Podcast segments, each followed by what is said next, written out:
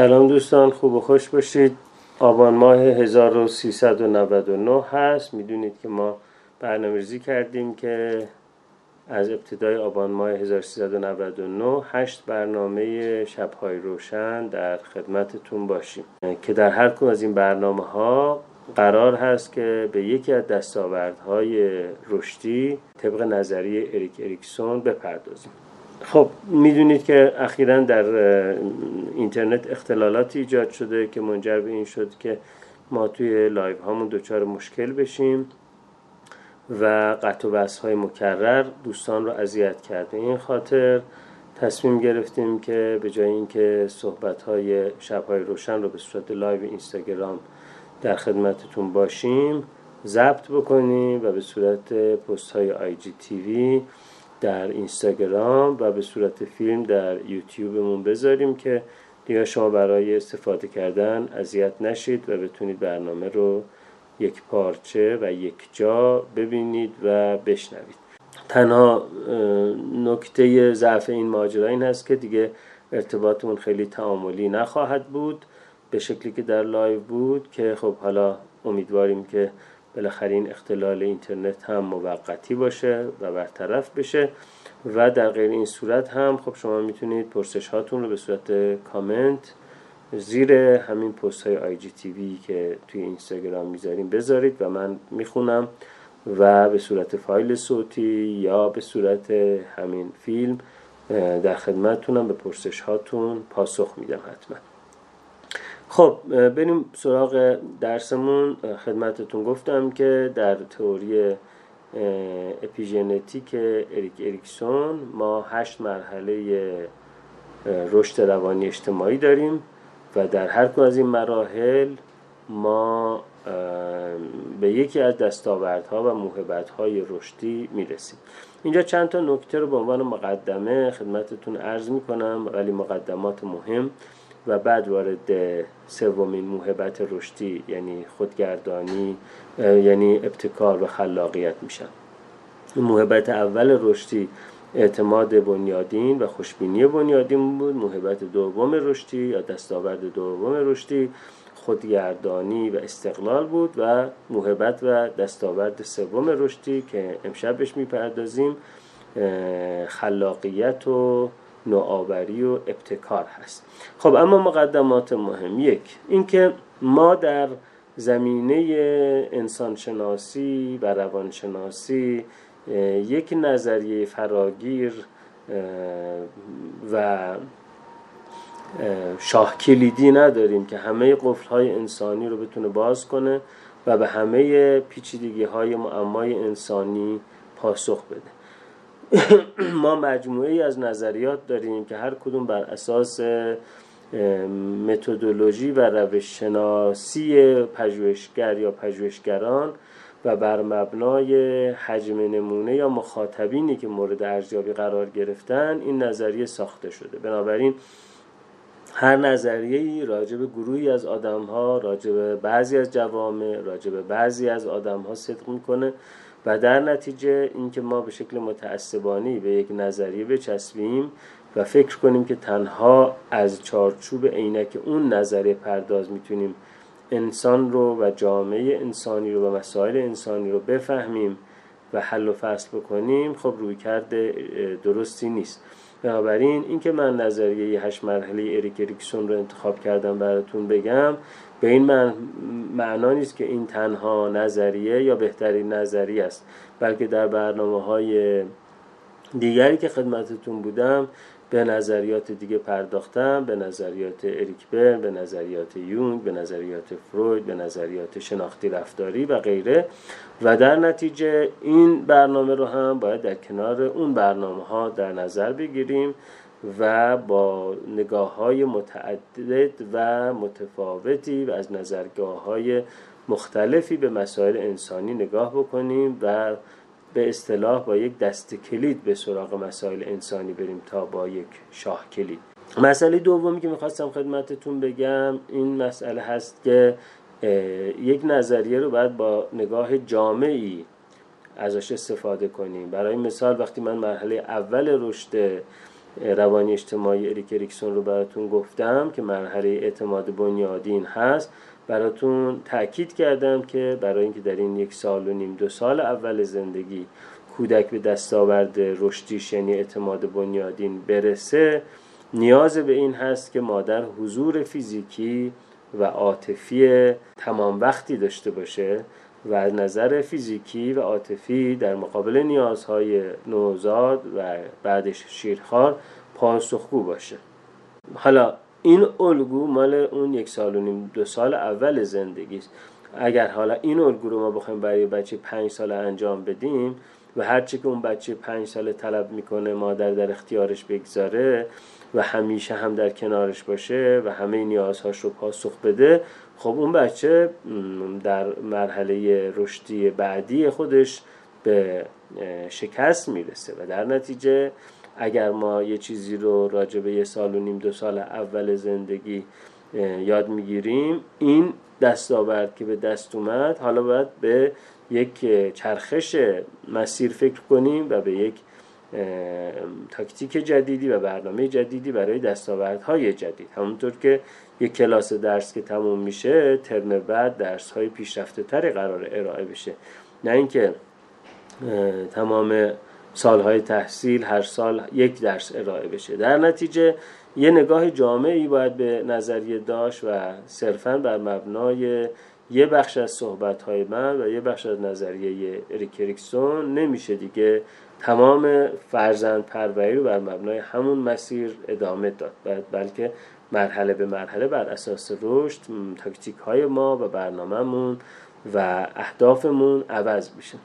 و مسئله سوم اینکه وقتی که مثلا میگیم یک سال و نیم دو سال اول زندگی یک سال و نیم دو سال بعدی یک سال و نیم دو سال بعدی خب داریم این رو بر اساس رشد و نمو میانگین بچه ها بهش می‌پردازیم. اما بعضی از بچه ها ممکنه که نمو ذهنی سریعتری داشته باشن. بعضی از بچه ها ممکنه نمو ذهنی کنتری داشته باشن. حالا در مقابل بچه های تندرو و یا بچه های کندرو حالا ما باید سرعت رو تغییر بدیم. بنابراین ممکنه که وقتی که من سه مرحله رشدی اول رو راجبش صحبت می‌کنم به این تاکید کنم که اینا مال 6 سال اوله یعنی دو سال دو سال دو سال. اما یه بچه که از نظر نمو ذهنی کندرو هست ممکنه که هر کن از این مراحل سه سال طول بکشه و در نتیجه به جای اینکه در 6 سال اول این سه مرحله طی بشه در 9 سال طی بشه. و خب طبعا والدین باید برای این ماجرا انعطاف داشته باشند و حوصله به خرج بدن. و به هر حال یه نکته بسیار مهم در فرزند پروری و در کل مسائل انسانی این هست که ما همچون یک باغبان قرار با فرزندان یا با عزیزانمون مواجه بشیم نه همچون یک صنعتگر. یعنی قرار نیست اونها رو در کوره ببریم بعدا با پتک بزنیم روی سندون و ارز کنم که اونا رو اون شکلی که خیال می‌کنیم درسته شکل بدیم بلکه هر کدوم از موجودات انسانی یک موجود زنده، پویا، خلاق، متفاوت و منحصر به فرده که ما گرچه الگوهای اساسی باغبانی رو باید رعایت بکنیم ولی در این حال باید مشاهده کننده های دقیقی باشیم تا اون زرافت های متفاوت بین آدم ها رو تشخیص بدیم و بر اساس اون زرافت ها و جزئیات ما هم روی کرد خودمون رو انعطاف بدیم و روی کرد سیال و پویایی داشته باشیم. خب این از مقدمات. و اما مرحله سوم رشدی مرحله خلاقیت و نوآوری و ابتکار. خب ببینید دوستان یکی از مهمترین ویژگی های گونه ما یعنی هوموساپینس ساپینس این هست که نوآوری داره. اساسا به شکل ژنتیک ما نسبت به اموزاده های زیستیمون نوآورتریم.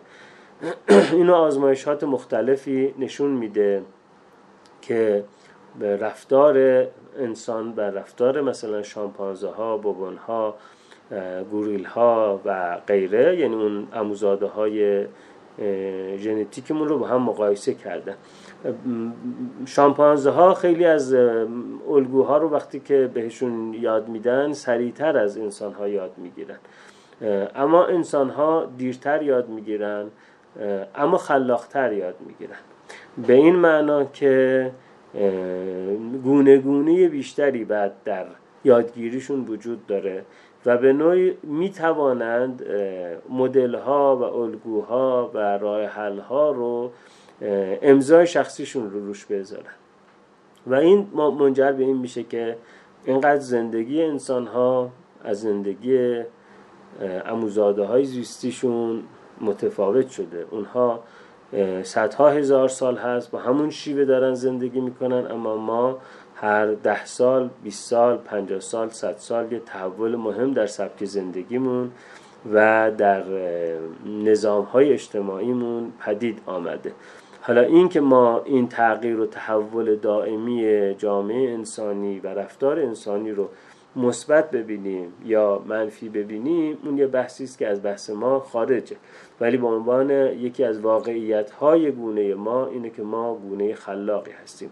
حتی زبان انسانی هم زبانی است بسیار زاینده. نوام چامسکی در اون نظریه خودش راجع به زبان generative transformational linguistic linguistics به این می‌پردازه زبانشناسی و زبان زاینده و گشتاری که زبان انسانی یه سری الگوهای کلی ژنتیک داره.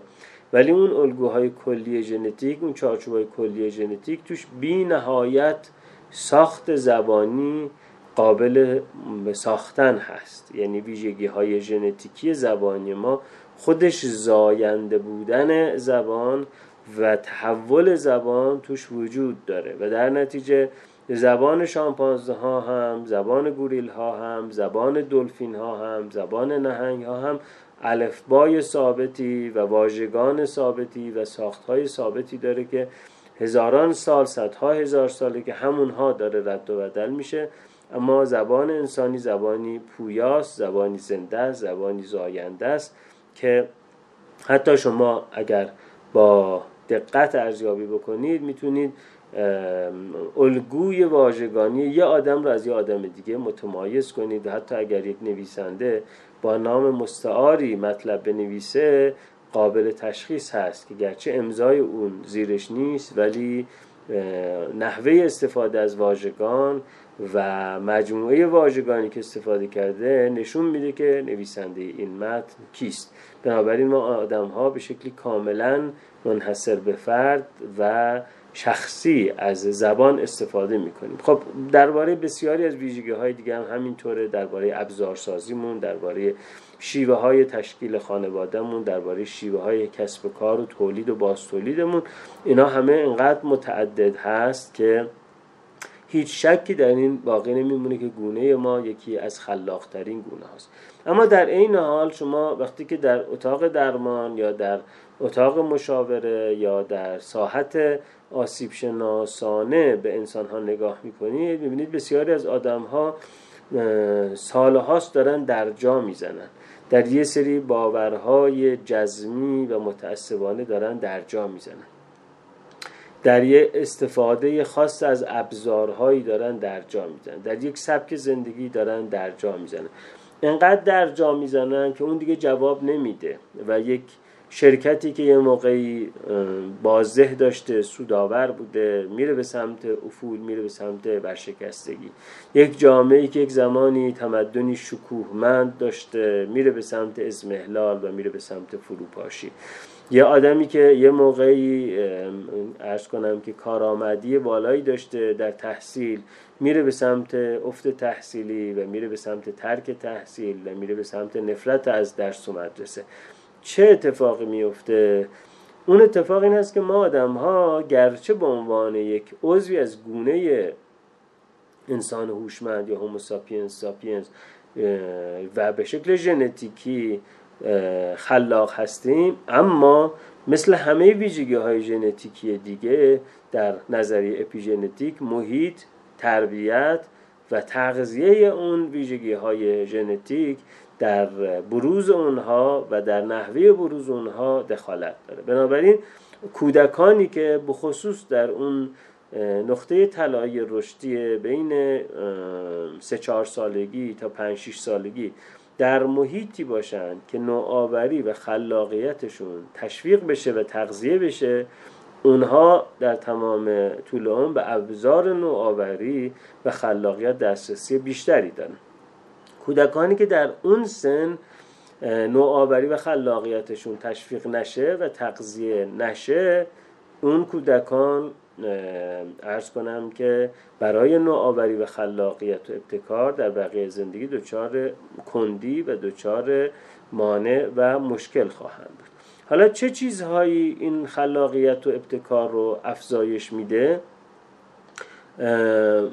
ژان پیاژه اعتقاد داره که هرچه محیط پیچیدگی تنوع و قنای بیشتری داشته باشه بچه ها رشد هوشی و رشد خلاقیتشون بیشتر خواهد بود.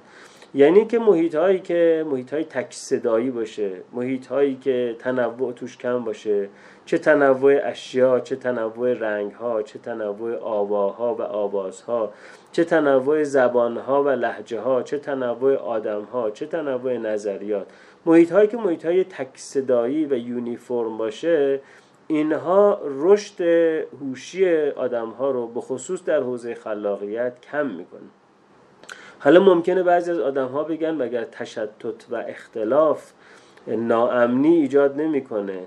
بنده پاسخم این هست که تشتت و اختلاف نظر زمانی ناامنی ایجاد می‌کنه که آدم ها بر سر نظراتشون و بر سر تنوعاتشون درگیر منازعه بشن به جای مصاحبه و مباحثه دچار منازعه بشن. ما اغلب کلمه مناظره رو که شنیدیم اون رو معادل منازعه شنیدیم. چون که گویا آدم ها میان نزاع کنن دوئل کنن موقع مناظره و هر کس می‌خواد بگه که نظر من نظر برتری در حالی که مناظره یعنی نظرات رو با هم به اشتراک گذاشتن و هم نظر شدن. یعنی من راجع به بخشی از نظراتم تغییر نظر بدم. شما راجع به بخشی از نظراتتون تغییر نظر بدید. من یه جا بگم گویا نظر تو بهتره. شما یه جا بگید گویا نظر تو بهتره. در نتیجه مباحثه و مصاحبه و مناظره یعنی در واقع یک اشتراکی در بحث در صحبت در نظر. اما خب متاسفانه چون مناظره ها بیشتر در حوزه قدرت های سیاسی صورت می‌گیره. که گفتمان اونها گفتمان قدرت هست از گفتمانشون گفتمان معرفت نیست.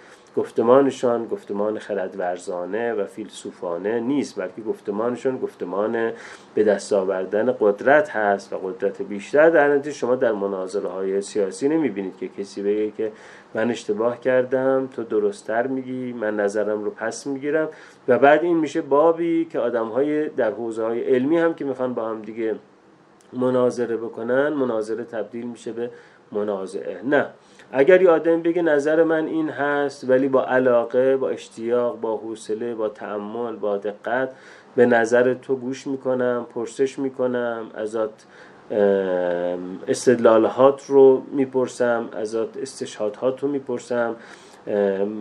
مستنداتتون می‌خوام. راجع به یه چیزی میگم موافقم راجع به یه چیزی میگم به این دلایل موافق نیستم راجع به یه چیزی میگم باید بیشتر راجبش فکر بکنم.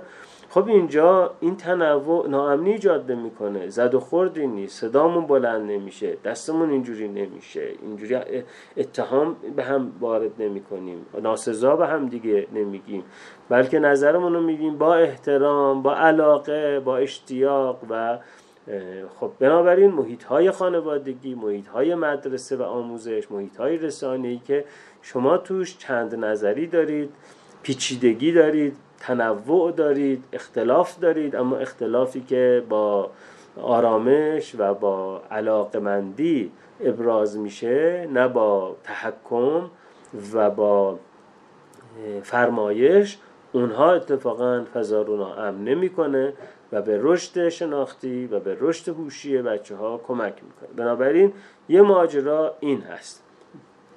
در این مرحله در واقع کودکی تا پیش دبستانی و مهد کودک و مسئله دیگه تقضیه کردن و تشویق کردن نوآوری های یک کودک.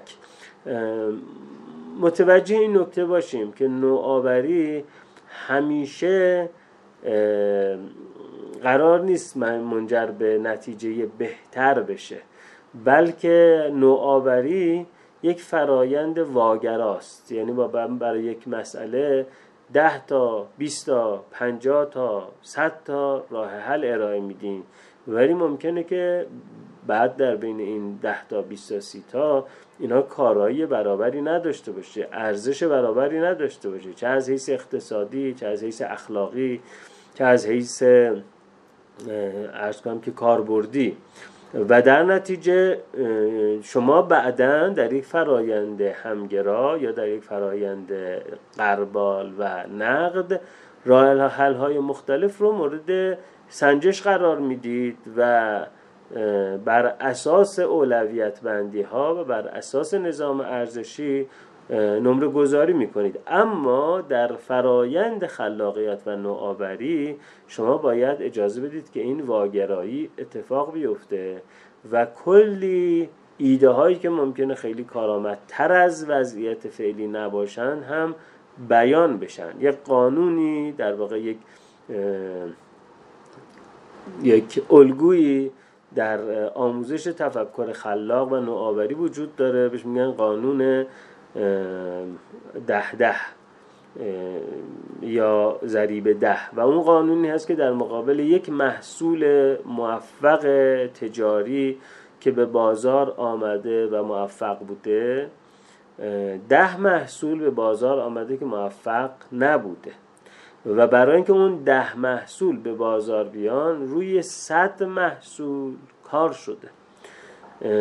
و در شرایط آزمایشگاهی و پایلوت یا در شرایط پیش بازاریابی به این نتیجه رسیدن که این موفق نیست. و برای اینکه اون صد محصول روش کار بشه هزار ایده مورد بررسی قرار گرفته. بنابراین اگر مثلا یک کارخانه موتورسیکلت سازی یک محصول موفق میده یک کمپانی موبایل سازی محصول موفق میده یک نظریه پرداز یک نظریه موفق میده یک داستان نویس یک داستان موفق تجاری بیرون میده. در مقابل این روی ده تا ایده و صد تا ایده و هزار تا ایده کار کرده. هزار ایده خام مورد بررسی قرار گرفتن تا صد تا پروپوزال صد تا طرح پژوهشی از توش بیرون بیاد و صد تا طرح روش کار شده تا ازش ده تا محصول بیرون بیاد و از بین ده تا محصول یکی موفق بوده. و اما اون یک موفق توانسته برای کمپانی های موفق هزینه اون کار کردن رو هزار ایده رو به دست بیاره. حالا این رو راجع به کمپانی ها راجع به شرکت ها راجع به تولیدی ها میگن اما حالا همین رو می‌بریم راجع به زندگی آدم های موفق و نوآور. که اونها چنین نیست که همه ایده هاشون ایده طلایی باشه. اونها هم ایده های طلایی دارن ایده های نقره‌ای دارن ایده های برونزی دارن ایده های مسی دارن ایده های رتبه بندی دارن. و در نتیجه اونها در این حال که ذهن خلاق و نوآورشون مشغول ایده پردازی هاست در این حال بعدا ایده ها رو لیست می‌کنن اولویت بندی می‌کنن سازماندهی می‌کنن. اما مرحله بین سه چهار سالگی تا پنج شیش سالگی مرحله است که ما باید اجازه بدیم بچه هامون به تعبیری کار غلط بکنند. یعنی خورشید رو اجازه بدیم که به جای اینکه زرد نقاشی بکنن آبی نقاشی بکنن. آب رو اجازه بدیم رودخانه رو اجازه بدیم به جای اینکه آبی نقاشی بکنن قرمز نقاشی کنن. نه اینکه ما بگیم باید این کار رو بکنیم بلکه اگر بچه‌مون خورشید رو آبی نقاشی می‌کنه و رودخانه رو قرمز نقاشی می‌کنه نگیم این غلط است این غلط است.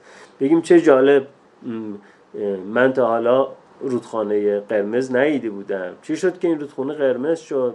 چه جالب جالبه که اینجوری فکر می‌کنی؟ چون واقعا در یه موقع ممکنه در طبیعت رودخانه یا برکه شما ببینید به خاطر نوع جلبک ها یا پلانکتون که توش رودخانه یا برکه قرمز باشه.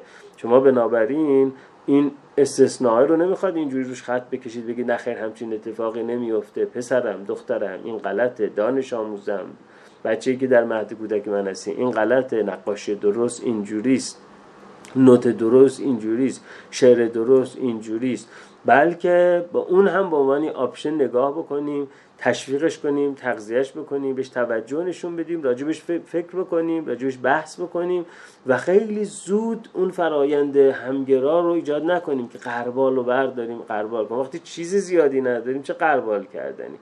غربال وقتی است که ما تنوعی داریم. غربال وقتی است که ما غنایی داریم. غربال وقتی است که ما تن... انواعی داریم گونه گونه ای داریم. حالا قربال رو هم تازه ما باید مورد بررسی قرار بدیم. گاهی اینقدر قربال ما سختگیرانه است که دیگه گر حکم شود که مست گیرن در شهر هران که هست گیرن. یعنی قربال سخت گیرانه ما داریم. هیچ ایده ای هیچ آدمی هیچ محصولی از اون قربال رد نمیشه به جز یک محصول.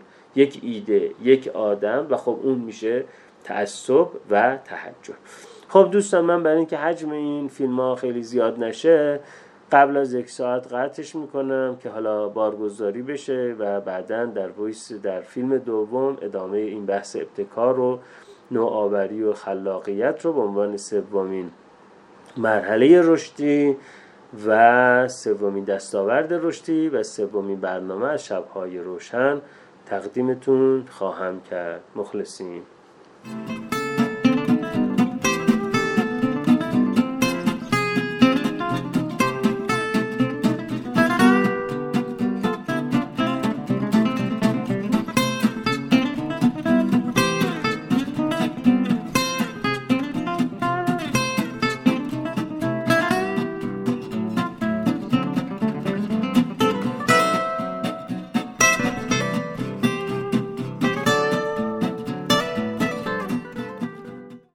دوستان سلام خوب و خوش باشید.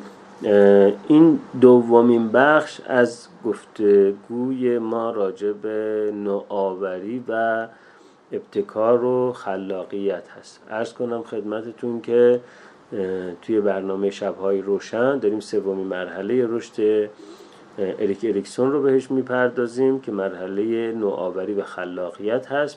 خب در برنامه قبلی ابتکار و خلاقیت یعنی همین برنامهمون در پارت قبلیش به این اشاره کردم که انسان خلاقترین گونه از موجودات زنده است که ما میشناسیمشون. اما این خلاقیت و ابتکار که در ژن انسانی در ژنوم انسانی و در گونه انسانی وجود داره اگر در محیط مناسب یعنی محیط تشویق کننده و تغذیه کننده قرار نگیره آدم ها با وجود اینکه بالقوه بسیار می‌توانند خلاق باشند اونها بسیار ممکنه که متعصب و متحجر بشن به گونه ای که گاهی ما ببینیم که حتی یک گونه حیوانی دیگر از بعضی از انسان ها خلاقتر دارن عمل می‌کنن منعطفتر دارن عمل می‌کنن. و آداپتیشن یا سازگاری بیشتری با محیط و با شرایط نشون میدن نسبت به بعضی از انسان ها بعضی از انسان ها گرچه می‌بینن که یک لحن جواب نمیده همون لحن رو تکرار می‌کنن. گرچه می‌بینن یک شیوه درخواست کردن جواب نمیده همون شیوه رو تکرار می‌کنن. گرچه می‌بینن یک سبک زندگی جواب نمیده همون سبک زندگی رو تکرار می‌کنن و حاضر نمیشن که تغییری در الگوهاشون ایجاد کنن اون وقت به این ماجرا پرداختن که هرچی که اولا فضای اجتماعی رشدی آموزشی و فرهنگی تنوع قنا و پیچ دیگه بیشتری داشته باشه به تعبیر ژان پیاژه رشد شناختی رشد هوشی و به خصوص نوآوری و خلاقیت بیشتر میشه.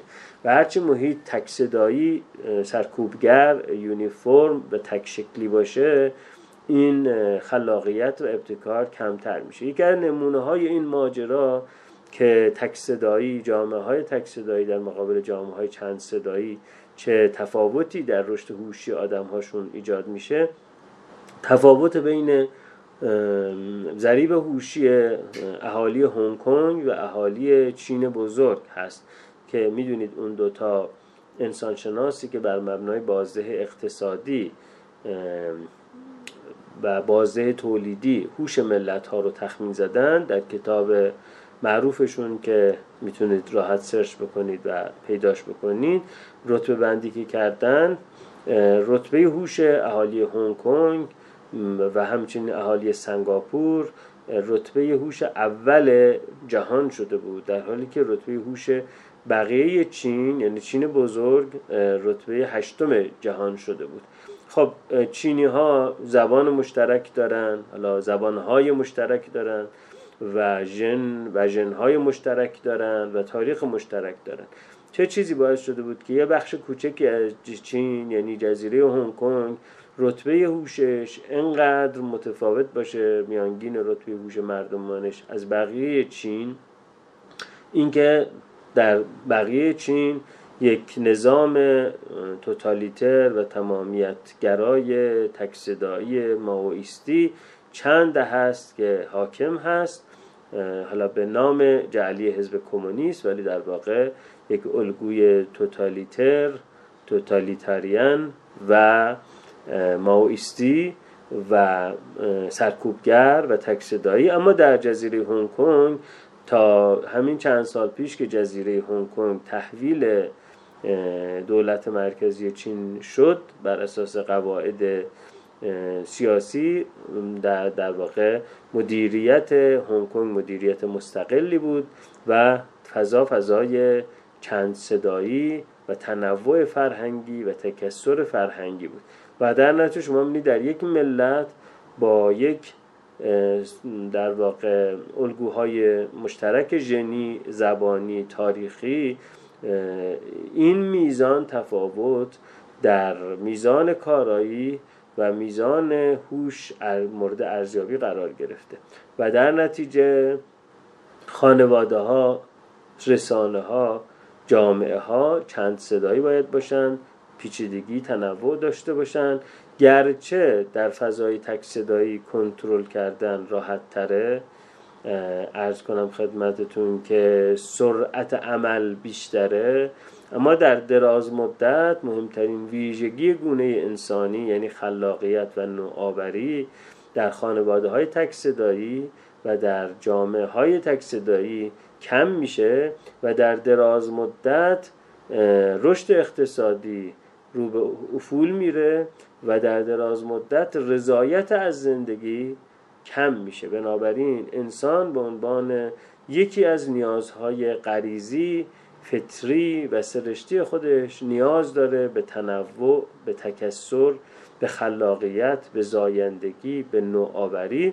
و در نتیجه اینها را اگر از انسان بگیریم اون انسان حال بدی پیدا می‌کنه و اون جامعه هم جامعه میشه که کارایی اقتصادی اجتماعیش در دراز مدت پایین میاد. بنابراین اغلب خانواده ها و اغلب حکومت هایی که فضای تکصدایی و سرکوبگر و حکمی دارن در کوتاه مدت نتایج خوبی می‌تونن بگیرن. که کودک کوتاه مدت برای یک خانواده یعنی تا چند سال و کوتاه مدت برای یک جامعه یعنی چند دهه.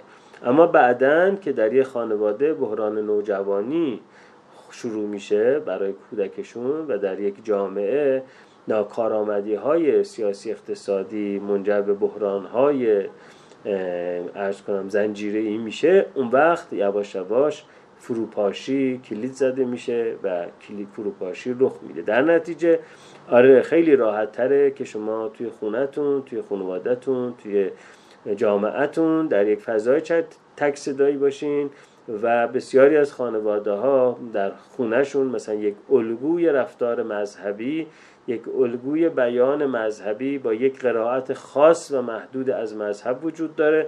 بعد بچه هاشون رو هم می‌برن مهد کودک های مذهبی بعد می‌برن کودکستان های مذهبی بعد می‌برن مدرسه های مذهبی با همون قرائت محدود و بسته از مذهب. چون مذهب هم قرائت های متعدد و خلاق و زاینده می‌تونه داشته باشه. بنابراین من در اینجا در نفی سبک زندگی مذهبی نیست صحبتم بلکه در نقد سبک زندگی و گفتمان مذهبی تکصدایی و محدودگر و سرکوبگره. و در کوتاه مدت اونها خیلی نتیجه می‌گیرن. اما در دراز مدت بچه هاشون در زندگی واقعی وقتی وارد میشن و از اون ویترینی و از اون خانه منزوی و جزیره امنی که براش ساخت خانواده میاد بیرون دچار انواع و اقسام درگیری های روانی و اعوجاجات اخلاقی میشه و من در سالهای طولانی که کار درمان کردم بسیار دیدم که این خانواده ها بچه هاشون انحرافات و اعوجاجات اخلاقی و روانی عجیب و غریبی دارند و در نتیجه در دراز مدت جواب نمیده. در جوامع هم اینجوریه دیگه. یعنی جوامع بسته اون جوامعی که پشت دیوار آهنین هفتاد سال رفته آمدها و گفتگوها رو کنترل کردن و سانسور کردن چنان فروپاشی عجیبی پیدا کردن که تکه تکه شدن مزمحل شدن.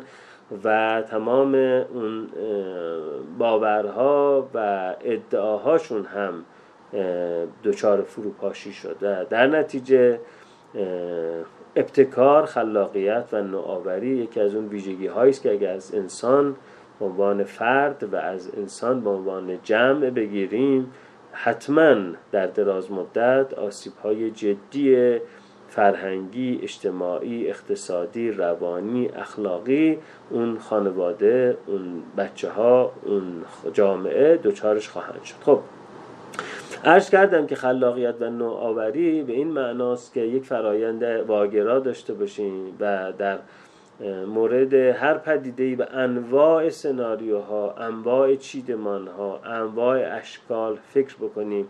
و عرض کردم که اگر یک بچه در کودکستان در مهد کودک یک دریاچه یا رودخانه رو قرمز می‌کشه و یک خورشیدی رو سیاه یا آبی می‌کشه اونجا سریع احساس نکنیم که یک اختلالی وجود داره و نگران بشیم و بگیم این بچه علائمی از یک بیماری نشون میده. چرا خورشید تیره است؟ چرا کلاق زرده در نقاشی این؟ چرا رودخانه قرمزه و بلافاصله با یک نگاه سرکوبگر و با یک نگاه آسیب شناسانه بگیم که این باید حل بشه این باید رفت بشه. چه مشکلی در خانواده وجود داره که خورشید سیاهه؟ نه بچه ها در این سن در سن سه چهار سالگی تا پنج شیش سالگی اون نقطه شروع زایندگی و خلاقیتشونه. همه چیز رو عجیب و قجری باش کار می‌کنن. غذا می‌ذارید جلوش. با لوبیاهاش نمی‌دونم خونه می‌سازه با هویجاش نمی‌دونم مزرعه می‌سازه. غذا رو تو دماغش می‌خواد بکنه لوبیا رو تو گوشش می‌خواد بکنه. بله هر مرحله رشدی برای خودش ریسک هایی داره هزینه هایی داره خطراتی داره. چنین نیست که یه بزرگراهی ساخته باشن ما در فرزند پروری در آموزش و تربیت و فرهنگ سازی بریم تو بزرگراه بریم رو ریل قطار رو دیگه همینجور بریم. نه این بچه رو دیوار نقاشی می‌کنه این بچه تو آب رنگش انقدر آب میریزه که تمام فرش رنگی میشه. این بچه لوبیا رو تو دماغش و گوشش می‌کنه. مجبوریم بریم متخصص گوش حلق بینی اورژانس گوش حلق بینی که تو گوششون لوبیا اونو خود در بیاره. اینا ریسک هایی خطراتی هزینه که به شکل طبیعی وجود داره. اما اگر ما بیایم خیلی زود شروع کنیم قربال کردن و خیلی زود شروع کنیم به حرس کردن و وجین کردن بگیم این عرف هرز این شاخه اضافی است این اضافی است این وجاج داره و غیره اون وقت کودکانمون رو و دانش آموزانمون رو و دانشجویانمون رو و شهروندانمون رو از دستاورد مهم ابتکار و نوآوری محروم می‌کنیم. اون وقت نباید انتظار داشته باشیم که این کودکمون بتونه در آینده مسئله هاشو خودش حل بکنه. نباید انتظار داشتیم که شهروندان شهروندانی مسئول بشن خودشون کارآفرینی کنن خودشون ثروت آفرینی بکنن خودشون مسائلشون رو حل بکنن. اون وقت پدر و مادر باید برای چنین فرزندی همیشه در حال حل مسئله باشه.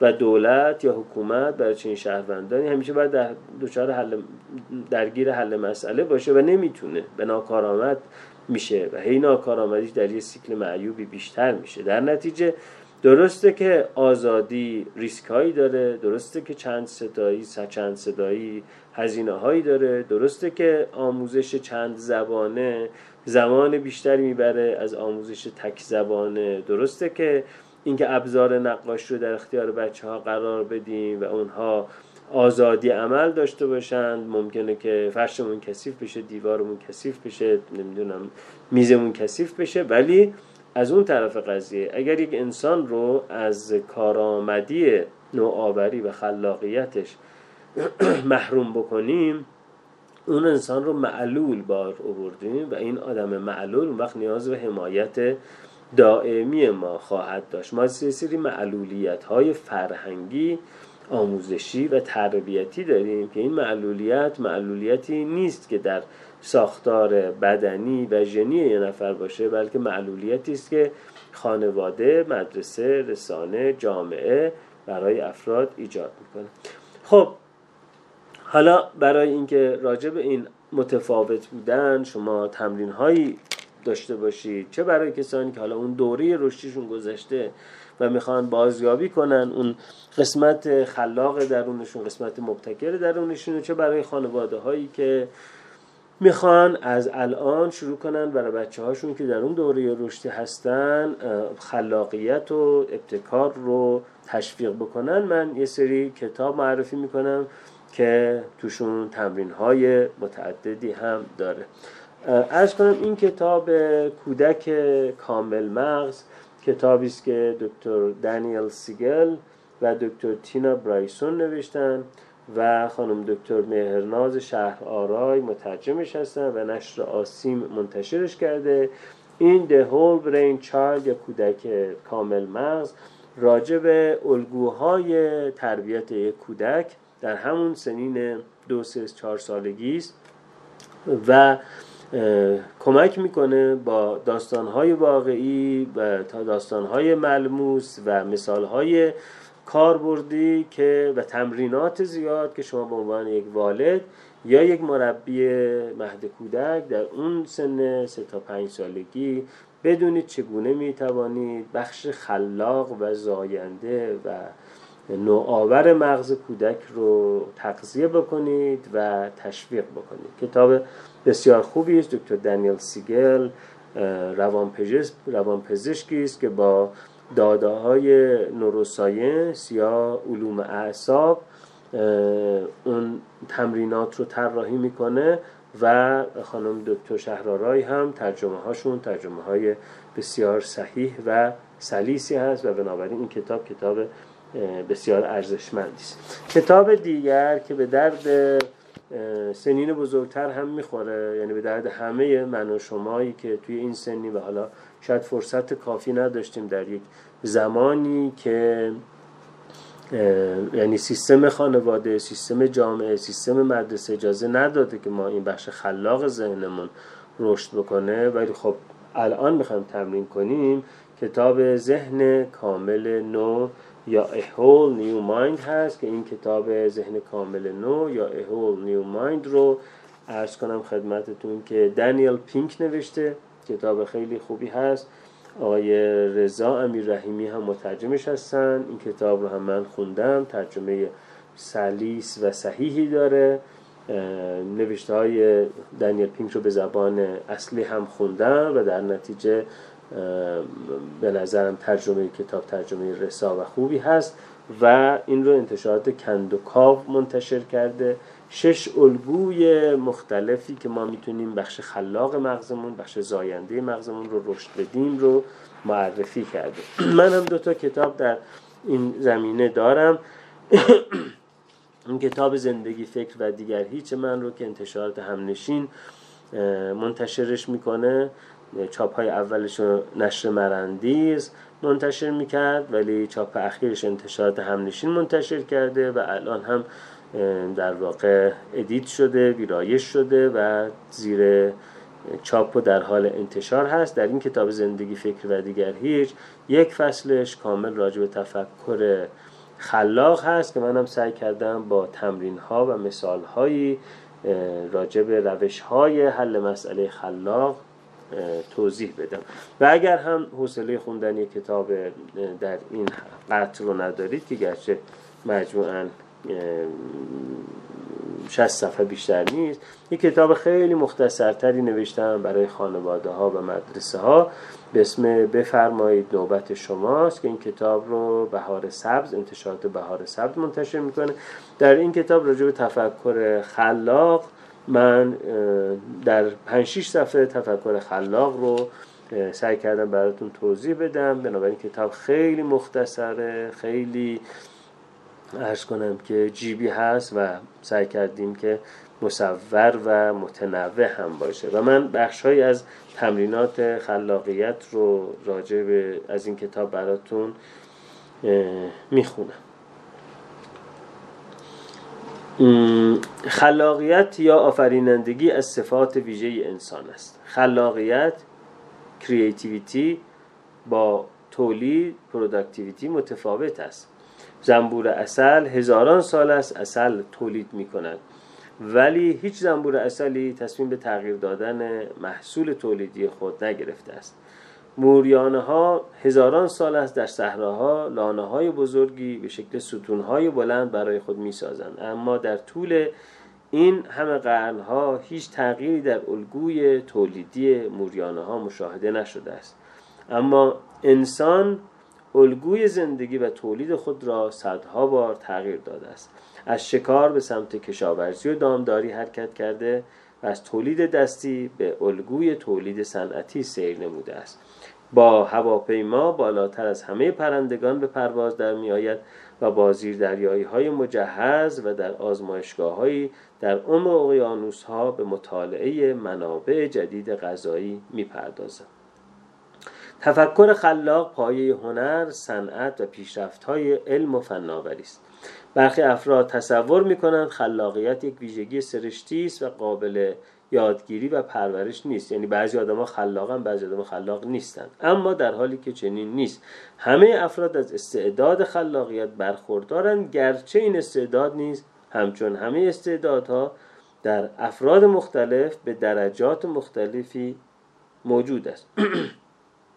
کسانی که تفکر خلاق را در خود پرورش می‌دهند در مواجهه با مسائل و مشکلات زندگی به سرعت راه حل پیدا می کنند در حالی که کسانی که تمرین خلاقیت نکردند در چنین مواقعی احساس می کنند به بنبست رسیدند چرا که آنها برای حل مسئله تنها یک راه حل در ذهن دارند و اگر آن راه حل غیر عملی باشد آنها در مسئله گیر میافتند.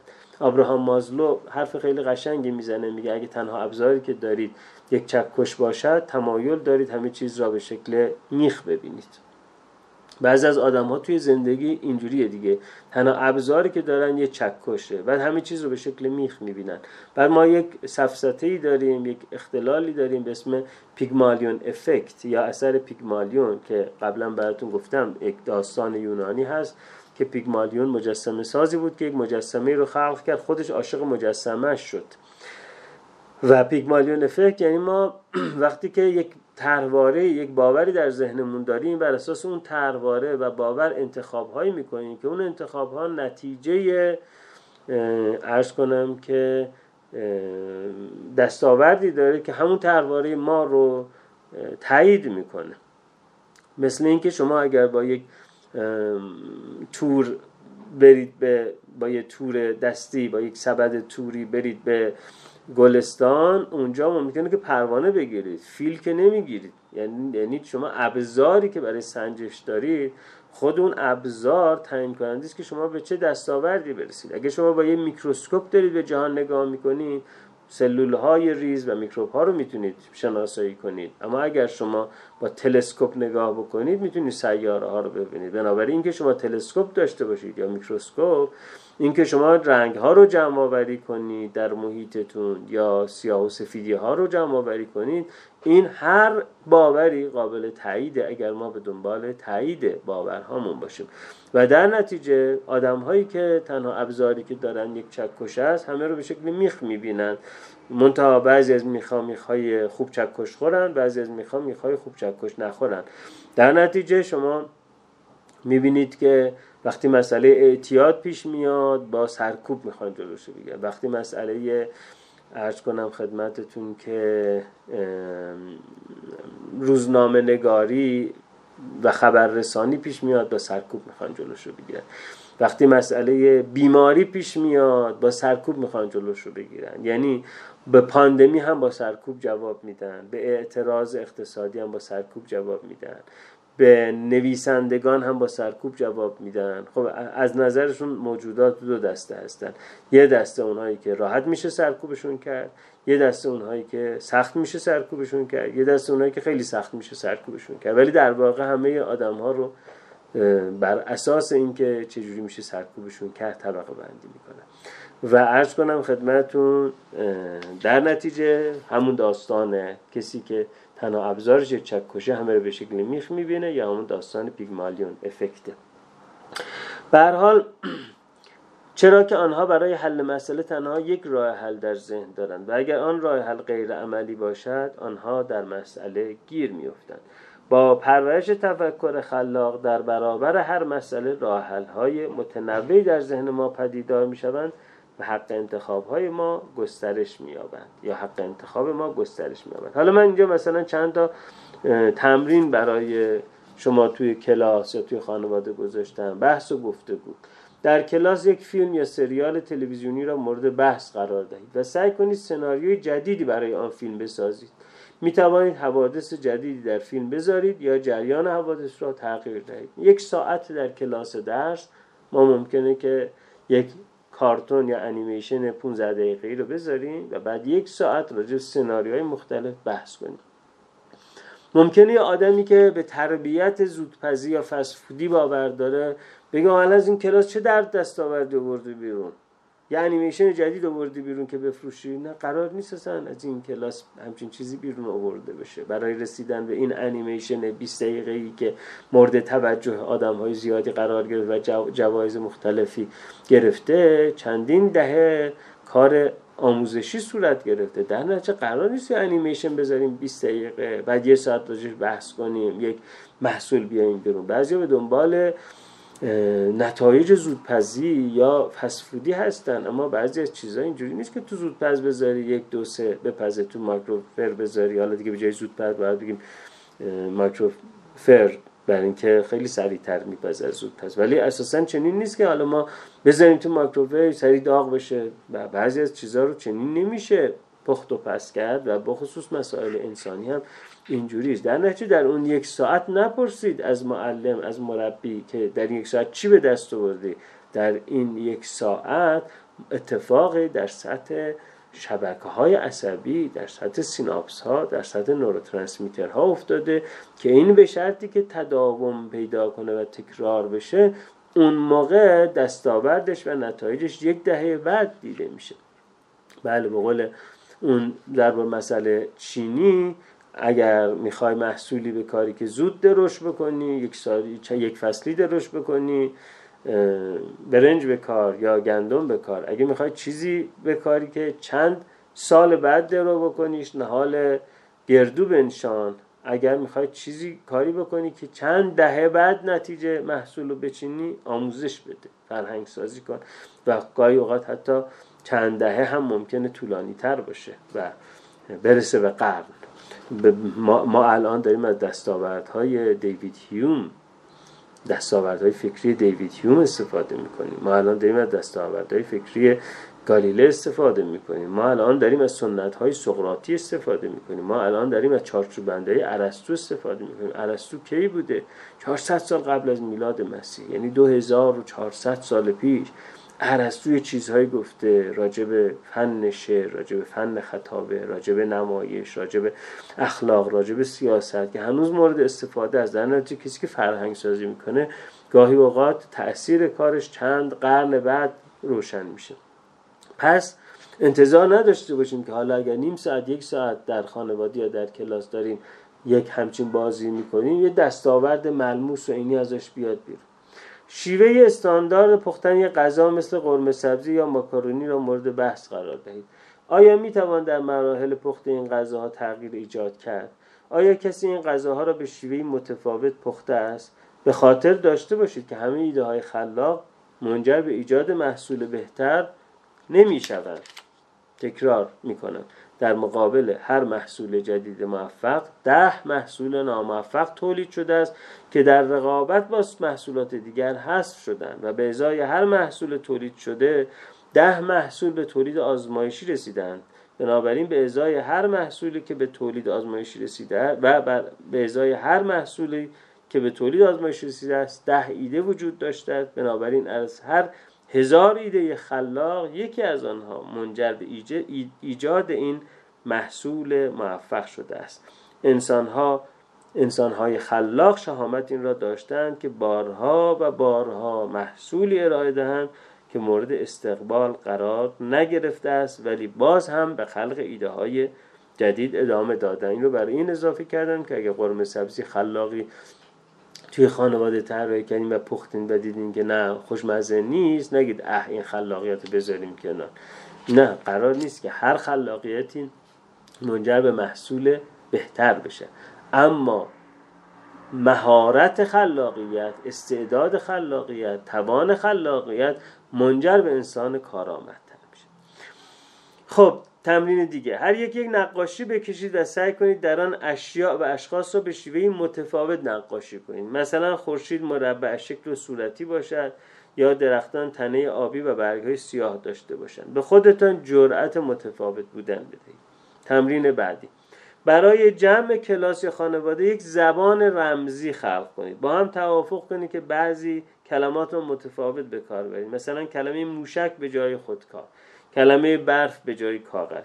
در یک ساعت خاص با زبان رمزی گفتگو کنید و ببینید چگونه نگاهتان به پدیده ها تغییر می‌کند. کل ماجرای تفکر خلاق رو در این کتاب من در پنج صفحه نوشتم و بقیه مهارت ها رو هم همجور مختصر و ارز کنم که